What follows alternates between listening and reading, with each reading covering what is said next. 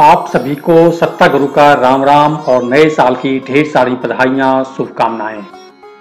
काफ़ी लंबे वक्त के बाद खबरी लाल खबरों की पोटली भरकर अचानक आ टपके और लगे सवाल करने, वो भी ओमिक्रॉन को लेकर। हमने कहा, खबरी लाल, क्या तुम ओमिक्रॉन में फंसे पड़े हो? यूपी की बात करो, पंजाब की बात करो, उत्तराखंड की बात करो। मोदी जी, योगी जी राहुल गांधी, प्रियंका गांधी, अखिलेश यादव सब चुनाव की बात कर रहे हैं और तुम फंसे हो ओमिक्रॉन में। खबरी लाल बोला, अरे, चुनाव तो हर साल आता है और चला जाता है। लेकिन ओमिक्रॉन और न्यू वर्ल्ड ऑर्डर, पूरी दुनिया इसके आगोश में है और हमारा भारत भी। पूरी ज़िंदगी दांव पर लगी है और तुम इधर उधर की बात कर रहे हो। हमने कहा, खबरी लाल, वक्त हाथ से निकल चुका है। कोरोना और न्यू वर्ल्ड ऑर्डर का अब कोई कुछ नहीं बिगाड़ सकता।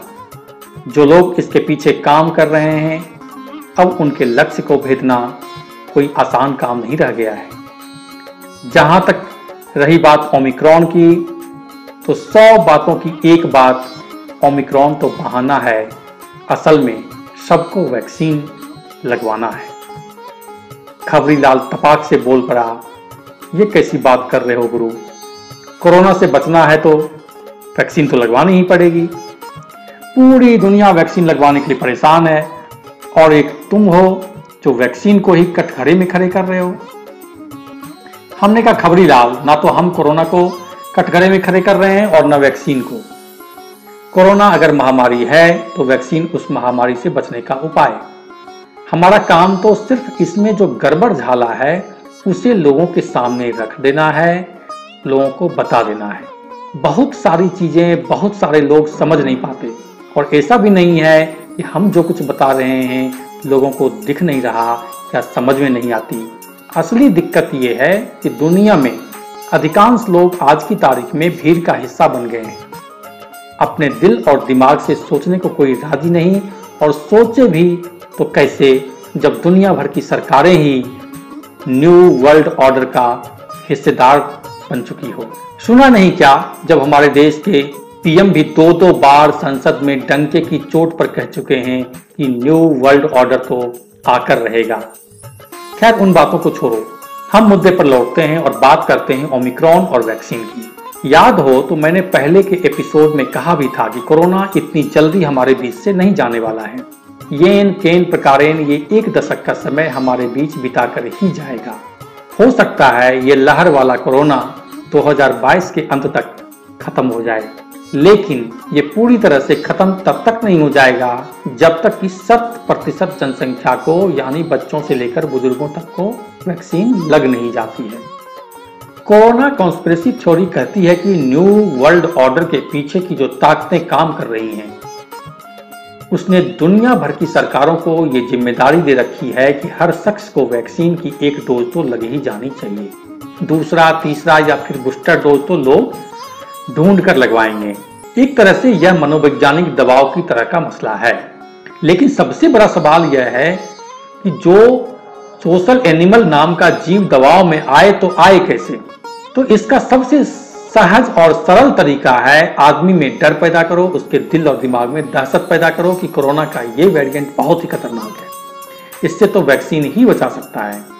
अगर सिर्फ़ भारत की बात करें तो पहली लहर में लंबा लॉकडाउन लगाकर लोगों के दिल और दिमाग में डर की बुनियाद रखी गई थी कि कोरोना बेहद खतरनाक महामारी है। अगर आप गौर करेंगे तो इसके पीछे वैक्सीन की मांग को स्थापित करने की बड़ी रणनीति काम कर रही थी। वैक्सीन बाज़ार में आ गई और धीरे धीरे लॉकडाउन की उल्टी गिनती शुरू हो गई। फिर वैक्सीनेशन की गति को तेज करने के लिए डेल्टा वेरिएंट आ गया, जिसमें कहा जाता है कि दुनिया भर में लाखों लोगों ने अपनी जानें गंवाई। जान गंवाने वालों में बड़ी संख्या में युवा और अधेर उम्र के लोग शामिल थे। यह फ़िल्म का एक क्लाइमेक्स जैसा था। इससे वैक्सीन का बाज़ार स्थापित हो गया। वैक्सीन लगवाने के लिए गाँव से लेकर शहर तक लोगों का हुजूम उम्र पड़ा। अब बारी बच्चों की थी। इस बीच जिन लोगों ने वैक्सीन लगवाई, उनमें से बहुतों को वैक्सीन के साइड इफ़ेक्ट से भी जूझना पड़ा। वैक्सीन को लेकर संशय भी होने लगा कि इसके पीछे कोई साजिश तो नहीं। खैर जैसे तैसे वक्त निकला और ओमिक्रॉन की आहट शुरू हो गई। अब आप सोचिए, जब दक्षिण अफ्रीका में ओमिक्रॉन का पहला केस सामने आया तो दुनिया भर की सरकारों ने वहाँ की फ़्लाइट को अपने यहाँ क्यों आने दिया? डेढ़ साल से ज़्यादा वक्त में कोरोना से निपटने की तमाम रणनीतियाँ इजाद हो चुकी हैं तो ओमिक्रॉन को दक्षिण अफ्रीका में ही फैलने से क्यों नहीं रोका गया? इसलिए नहीं रोका गया क्योंकि इसका डर पूरी दुनिया में फैलाना जो था। और खास बात ये देखिए कि इसी बीच बच्चों की वैक्सीन को भी लॉन्च कर दिया गया। अब मरता क्या ना करता तो लोग बच्चों को वैक्सीन लगवाने लगे हैं। कभी अकेले में एक बात और सोचना खबरी लाल। कानूनी तौर पर वैक्सीन लगवाना अनिवार्य नहीं है। अगर अनिवार्य नहीं है तो लोगों के सामने सरकार की तरफ़ से इतने अवरोध क्यों खड़े किए जा रहे हैं? वेस्टर्न हवाई जहाज़ में सफ़र नहीं कर सकते। विदेश यात्रा नहीं कर सकते। मेट्रो और ट्रेन के सफ़र में भी पाबंदी लगने का डर फैलाया जा रहा है।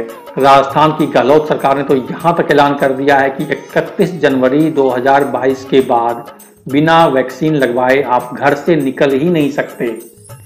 हरियाणा सरकार भी बैंक, मॉल, बस में पाबंदी लगाने की घोषणा कर चुकी है। आखिर ये सब सरकार क्यों कर रही है? सरकार तो लोग के कल्याण के लिए होती है। मुश्किलें खड़े करने के लिए थोड़े ही हम सरकार को चुनते हैं। इस बात पर गंभीरता से सोचने की ज़रूरत है कि जिस कोरोना से मृत्यु दर का आंकड़ा एक प्रतिशत को भी नहीं छू पाया, वह महामारी कैसे हो सकती है? ये तो विश्व स्वास्थ्य संगठन की कार्यशैली पर भी बड़े सवाल खड़ा करता है। आखिर क्यों इस मसले पर पूरी दुनिया की सरकारें, देश के अंदर की तमाम सरकारें और राजनीतिक दल चुप्पी साधे बैठे हैं? ऐसी कौन सी वजह है कि जब बिलगेट्स एक डराने वाली चेतावनी जारी करते हैं कि दुनिया महामारी के सबसे बुरे दौर की तरफ़ बढ़ रही है और अगले दिन से ओमिक्रॉन का आंकड़ा अचानक से पूरी दुनिया में बढ़ने लगता है। ये सब अपने आप में बड़े सवाल हैं, जिसके जवाब ढूंढे जाने चाहिए। इतना सब कुछ सुनने के बाद खबरी लाल बोला तो गुरु, तुम क्या सोचते हो? हमने कहा खबरी लाल मेरे सोचने और ना सोचने से दुनिया बदल नहीं जाएगी। जो लोग दुनिया को बदलने जा रहे हैं, वो बहुत हद तक दुनिया को बदल चुके हैं और ये प्रक्रिया 2030 तक चलेगी। जो मैं पहले भी कह चुका हूँ, रही बात ओमिक्रॉन की तो इस भ्रम में मत रहना कि ये डेल्टा वेरिएंट की तरह जानलेवा साबित नहीं होगा। डेल्टा वेरिएंट ये कहकर थोड़े ही आया था कि हम तबाही वाला लहर लेके आ रहे हैं। लहर का कहर कितना कम या कितना ज़्यादा होगा, वो इस बात पर निर्भर करेगा कि वैक्सीन लॉबी क्या चाहती है। उसे वैक्सीन बाज़ार में बेचना है और बार बार बेचना है और भारी मुनाफा कमाना है। Single dose, double dose, booster dose और फिर हर साल एक डोज, ये वैक्सीन बनाने वाली कंपनियों का लक्ष्य है। अभी पिछले महीने की बात है 6 दिसंबर 2021 को अमेरिकी सीनेटर बर्नी सैंडर्स ने एक ट्वीट किया था, जिसमें लिखा था, ये घृणित है, पिछले हफ़्ते ओमिक्रॉन वेरिएंट के फैलने की खबर आते ही फाइजर और मॉडर्ना के आठ इन्वेस्टर्स ने पचहत्तर हज़ार करोड़ रुपए कमा लिए। ये वक्त है कि ऐसी फार्मा कंपनियाँ अपने लालच पर कंट्रोल करें और दुनिया के साथ वैक्सीन शेयर करें। अब बहुत हो गया। सवाल ये उठता है कि कोरोना से जान बचाने वाली वैक्सीन कंपनियों के लिए बर्नी सैंडर्स ने आखिर इतनी करवी बात क्यों कही? ज़ाहिर सी बात है, कोरोना के नए वेरिएंट और बूस्टर डोज को वैक्सीन कंपनियाँ कमाई का ज़रिया बना रही हैं। पीपुल्स वैक्सीनेशन अलायंस के एक एनालिसिस की माने तो वैक्सीन की तीन बड़ी कंपनियाँ फाइजर मॉडर्ना और बायोएनटेक ने साल 2021 में हर सेकंड 1000 डॉलर का मुनाफा कमाया है। ब्रिटिश अखबार द गार्जियन की एक रिपोर्ट के मुताबिक फाइजर को वैक्सीन का एक डोज तैयार करने में एक डॉलर, यानी सिर्फ़ पचहत्तर रुपए के करीब खर्चा आता है। और इसे कंपनी बेचती है कितने में? तीस डॉलर में। बात मुनाफे पर ही खत्म नहीं हो जाती है। आने वाले वक्त में इस बात से भी इनकार नहीं किया जा सकता है कि कोरोना का बार बार हमला आपके शरीर की इम्यूनिटी को ही खत्म कर दे। उस परिस्थिति में ये वैक्सीन ही आपके बॉडी की इम्यूनिटी का आधार होगा। मतलब आपकी ज़िंदगी वैक्सीन के रहमो करम पर चलेगी और फिर दुनिया उनकी मुट्ठी में होगी जिसके हाथ में वैक्सीन का रिमोट कंट्रोल होगा। हालाँकि आधिकारिक तौर पर इस बात की पुष्टि कोई नहीं कर रहा, लेकिन कुछ तो गड़बड़ झाला है कि वैक्सीन लगवाने को लेकर दुनिया भर की सरकारों की पूरी मशीनरी मानव जाति के पीछे पड़ी है।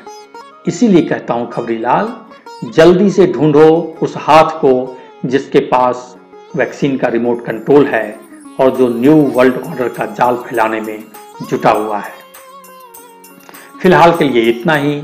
सत्ता गुरु को दीजिए इजाज़त। फिर मिलेंगे न्यू वर्ल्ड ऑर्डर के नए एपिसोड में कुछ और नई जानकारी के साथ। नमस्कार।